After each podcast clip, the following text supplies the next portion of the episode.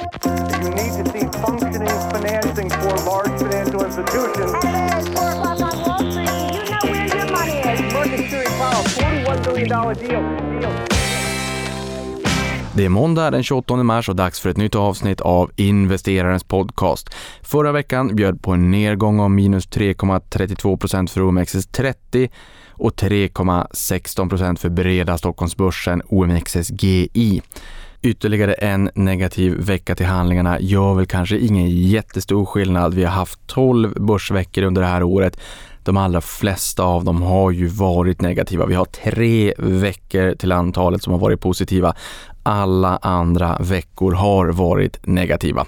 Men det händer saker och ting på börsen hela tiden. En sak som skedde under förra veckan var att Bofa gav oss en ny akronym i finansbranschen att förhålla oss till, Mango. Och Mango är ju ett nytt bidrag till den finansiella fruktkorgen vid sidan av Apple.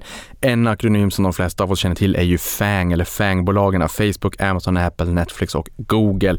Facebook heter ju numera Meta Platforms och Google heter ju numera Alpha Alphabet, det vill säga moderbolaget då. Men FANG är det många av oss som känner till. Mango är alltså en ny akronym och i Mango så ingår det ett antal bolag. De tar avstamp i halvledarindustrin det är en industri som vi har insett är oerhört viktig, inte minst i den digitala tidsålder som vi lever i.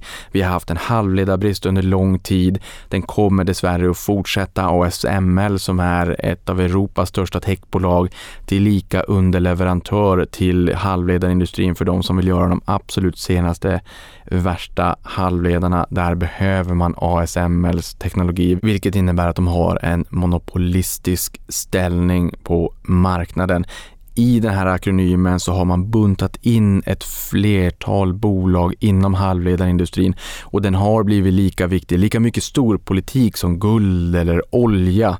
Eh, och vi ser ju här att väldigt många bolag eh, kan till och med tvingas att öppna upp produktionscenter i Europa eller i USA där man har pratat om national security för att ha den här försörjningskedjan av halvledare. Det finns en viss oro eh, ändå för Taiwan. Där har du ju ett TSMC eller Taiwan Semiconductor Manufacturing Company vars eh, storkund heter Apple.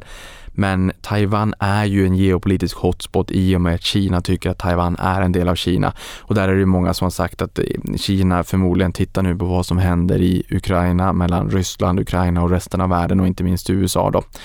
Eh, och här vill man ju säkerställa försörjningen av halvledare. För det blir väldigt utmanande om det är så att man skulle få en rejäl störning.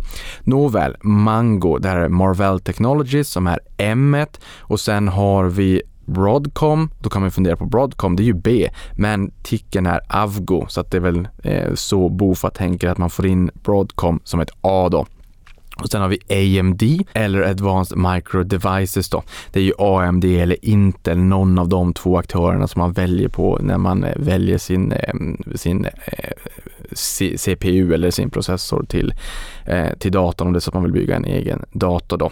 Och AMD var ju för några år sedan bara en tiondel i storlek av Intel men de har ju haft rejält med fart under galoscherna. De har också visat framfötterna när det kommer till Eh, till datacenter. Så det är det andra A i Mango och det sista A är Analog Devices. Sen har vi Nvidia som N, Global Foundries som G och Global Foundries är ju en tillverkare av eh, halvledare då som egentligen är en avknoppning från AMD en gång i tiden när AMD hade egen tillverkning och Global Foundries de noterades i oktober eh, i fjol. Och sist men inte minst så har vi On Semiconductors. Och det här är alltså Mango. Marvel Technologies, Broadcom, AMD, Analog Devices, Nvidia Global Foundries och On Semiconductors. Eh, och bolagen sägs vara de bästa halvledarbolagen med exponering mot molntjänster, AI och 5G för att nämna några buzzwords i sektorn. Nåväl, Börsen har stigit närmare 12,45 procent sen senaste botten som noterades den 7 mars. Den dagen fick vi en intradags reversal på 5,88 procent för OMXS30 och 6 procent för breda börsen, det vill säga från intradags lägsta till intradags högsta så var det en rejäl återhämtning. Eh, och faktum här är också att eh, kronan försvagades rejält mot dollarn här under 7 mars också. Vi var uppe på 10,07 och det ska sättas i relation till 8,21 som vi såg som lägsta nivå under förra året. Men det intressanta är att vi fick en rejäl ursköljning, vi fick en jättenedgång, en rejäl återhämtning och den dagen sattes botten så här långt för börsen innevarande år. Och dessutom började också kronan stärkas mot dollarn den 7 mars samma dag som börsen vände. Sen får vi se vart botten eh, tar oss om vi får se en lägre botten under året. Det är så skrivet i stjärnorna och det beror på vad som händer. Men det är väldigt intressant att både börsen bottnade och USD-SEK toppade den dagen. Och det är ju ganska lätt att anta att utländska investerare dumpade aktier, både europeiska aktier men även då svenska aktier. Och det blev ganska tydligt också när Bofa gick ut med information som sa att utländska investerare dumpade europeiska aktier i snabbaste takten eh, någonsin under en enskild vecka. Och det är ju klart att säljer man svenska aktier då också, ja men det är ju inte bara så att man säljer svenska aktier som utländska investerare utan man säljer också svenska kronor och växlar tillbaka till exempelvis dollar när man tar hem investeringarna. Eh, och vi är ju en marknad som går ganska bra när det är risk on, men när det är risk off, ja då får vi ju också ta lite stryk, vilket vi, vi, vi såg att vi gjorde i det här fallet. Jag tycker inte heller att det är konstigt att man säljer europeiska aktier eller svenska aktier i det här läget. Vi ska ju bara betänka det faktum att när man i USA då, där, som är världens största ekonomi och kapitalmarknad, det är många förvaltare som kommer in på morgonen och känner att hoppsan, nu är det krig i Europa, vad ska vi göra? Antingen drar man ju ner exponeringen mot Europa eller så kanske man helt enkelt kliver ur till och med eh, och väntar på att se eh, vad händer, eh, hur reagerar andra för att sen bestämma sig för hur man ska agera.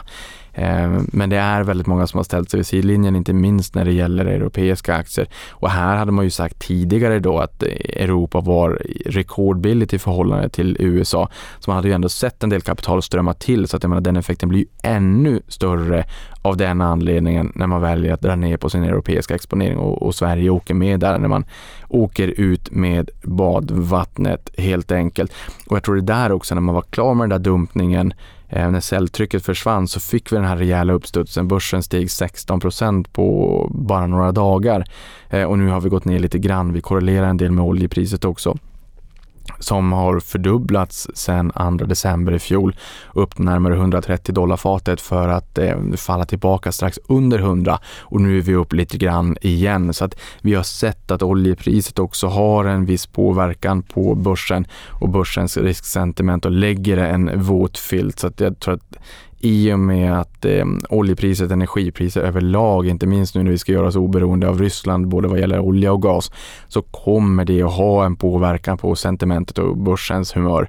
Här har vi också sett att många bolag som arbetar med energieffektivisering har fått rejält med fart under galoscherna. Hushållen eh, ser energipriserna stiga kraftigt.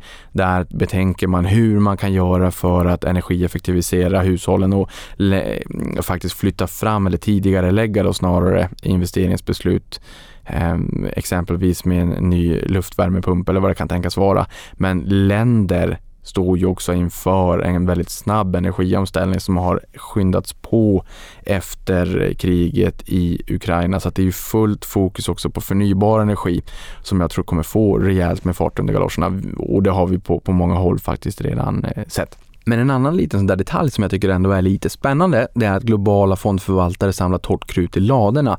Kontantandelen i fonderna är nu på ungefär 6% vilket är lika hög andel som när pandemin brakade loss och faktiskt högre andel än under finanskrisen 2007-2008.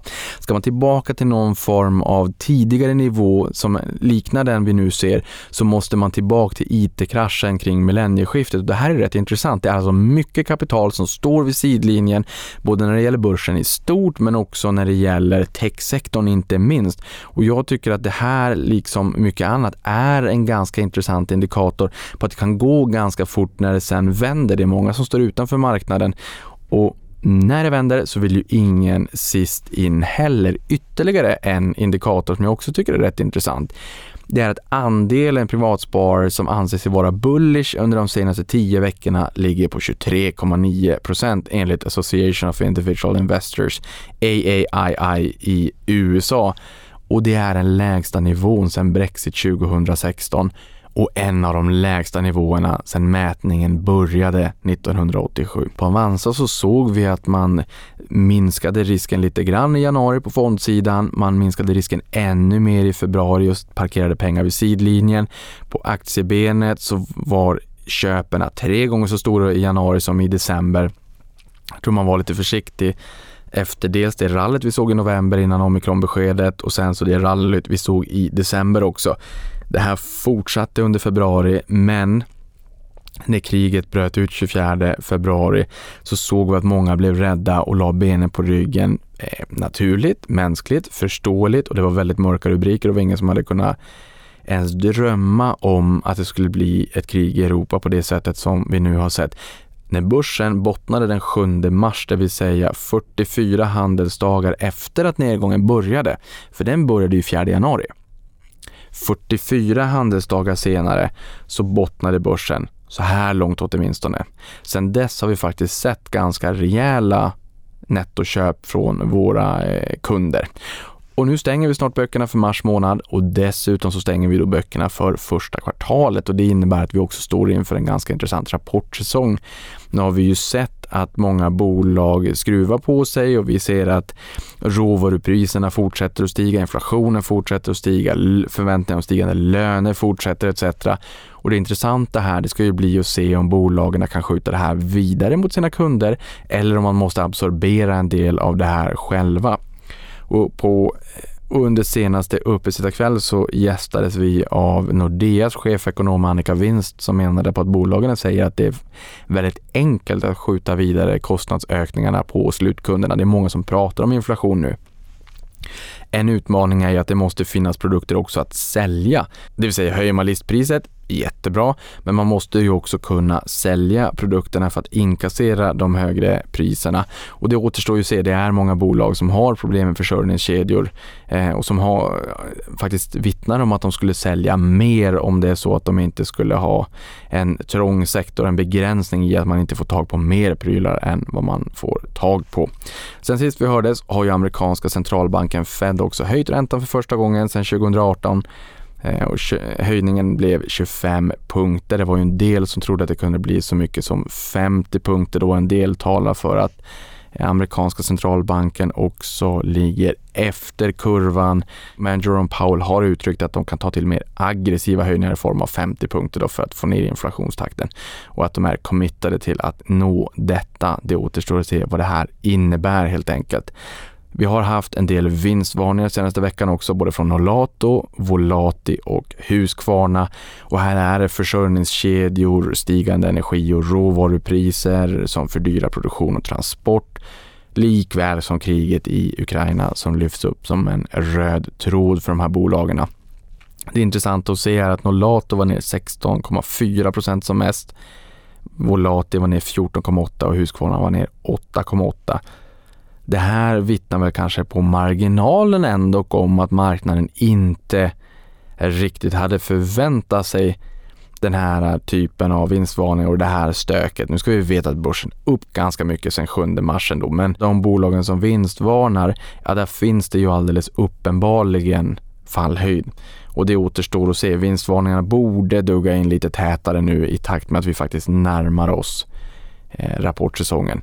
För mycket av det som Nolato, Volati och Husqvarna faktiskt har lyft är ju ingenting som är isolerat enkom bara för dem utan det är ju de flesta bolagen som påverkas av de faktorerna som de här bolagen har lyft upp i sina respektive vinstvarningar. Men just det här med stigande energi och eh, råvarupriser, insatsvaror, stigande inflation, inte minst löneinflation och dessutom när man som producerande bolag har producerat de här varorna som är de, det har varit en fördyring i, i eh, tillverkningsprocessen. Sen ska de ju också transporteras oavsett om det är ett bolag som tillverkar mat som naturligtvis påverkas av stigande råvarupriser på exempelvis eh, vetemjöl eller havre eller vilken typ av spannmål det än är. Eller om det är ett bolag som tillverkar en produkt, säg en bil, så påverkas man ju av stålpriserna också.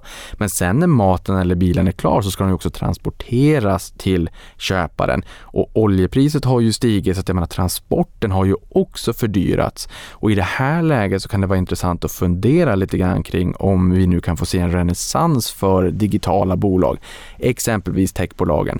För de är ju inte lika exponerade mot den inflationsimpuls som vi nu ser. Och dessutom har de ju inte lika jobbigt läge att transportera sin produkt till kunden i slutändan i och med att det allt som oftast handlar om digitala ettor och nollor. Och sist men inte minst så har ju den här typen av bolag också tagit rejält med stryk inför det här stöket vi nu ser i och med att marknaden har varit tvungen att hugga i sig en ganska aggressiv räntehöjningscykel från amerikanska centralbanken Fed. Om den är klar eller inte, det återstår naturligtvis att se. Men här kommer det ytterligare en faktor som investerarna måste ta hänsyn till och det är ju att den stigande inflationen på insatsvaror, på, på löner, på transport av produkter etc. tynger den producerande delen av ekonomin och kanske ligger till gagn mera för den digitala delen av ekonomin. Så jag tycker att det är en väldigt intressant faktor att fundera lite grann kring. Nåväl, nu är det dags för ett nyhetssvep. Och där börjar vi med e-handelsgiganten Amazon som aviserar att man eh, tänker genomföra en aktiesplit med villkoren 20 kolon 1. Det vill säga 20 nya per en gammal, ny gammal vals, 20 nya aktier per en gammal aktie. Därmed fortsätter techbolagen den här trenden där Alphabet och Apple har gått före och Alphabet eh, den splittas väl här under sommaren. Dessutom aviserade Amazon ett återköpsprogram om 10 miljarder US-dollar, vilket är det största någonsin för bolaget. Sen har vi SPAC-bolaget TBD30 som har ingått avtal om förvärv av Spolargruppen, en svensk aktör inom rörinfodring, så kallad relining, slamsugning och rörspolning för totalt 801 miljoner kronor. Och sån här relining, det är väl det man kan göra för att skjuta ett stambyte på framtiden under en tid. Ehm, är det så att man har suttit i styrelsen för en bostadsrättsförening, vilket jag gör, så vet man att ibland så blir det stopp i rören, det måste eh, slamsugas, spolas, det, ibland måste det filmas och se vad som har fastnat och hit och dit. Ehm, och relining kan ju vara lite trevlig för att förlänga livstiden på de här rören. Man får inte spola ner eh, tamponger och man får inte spola ner munskydd, det här som man har använt under pandemin och man får inte spola ner fett om man har fett i pannan om man har friterat kyckling eller vad det kan tänkas vara. Då blir de här fettbergen som man ibland har läst om, men det är ju bra för bolagen som ska rensa det här. Men, men jag tror att det är netto negativt för samhället, det är jag ganska övertygad om. Nåväl, TBD 30 steg 3,8 procent till 99,40 jämfört med 100 kronor som var teknisk-kursen vid noteringen i somras.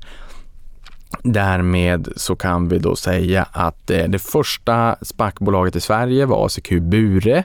Den första aktören, det första SPAC-bolaget att faktiskt hitta ett bolag så att den här kokongen med pengar kan få blomma ut till att bli en fjärligt noterat bolag. Det blev TBD 30.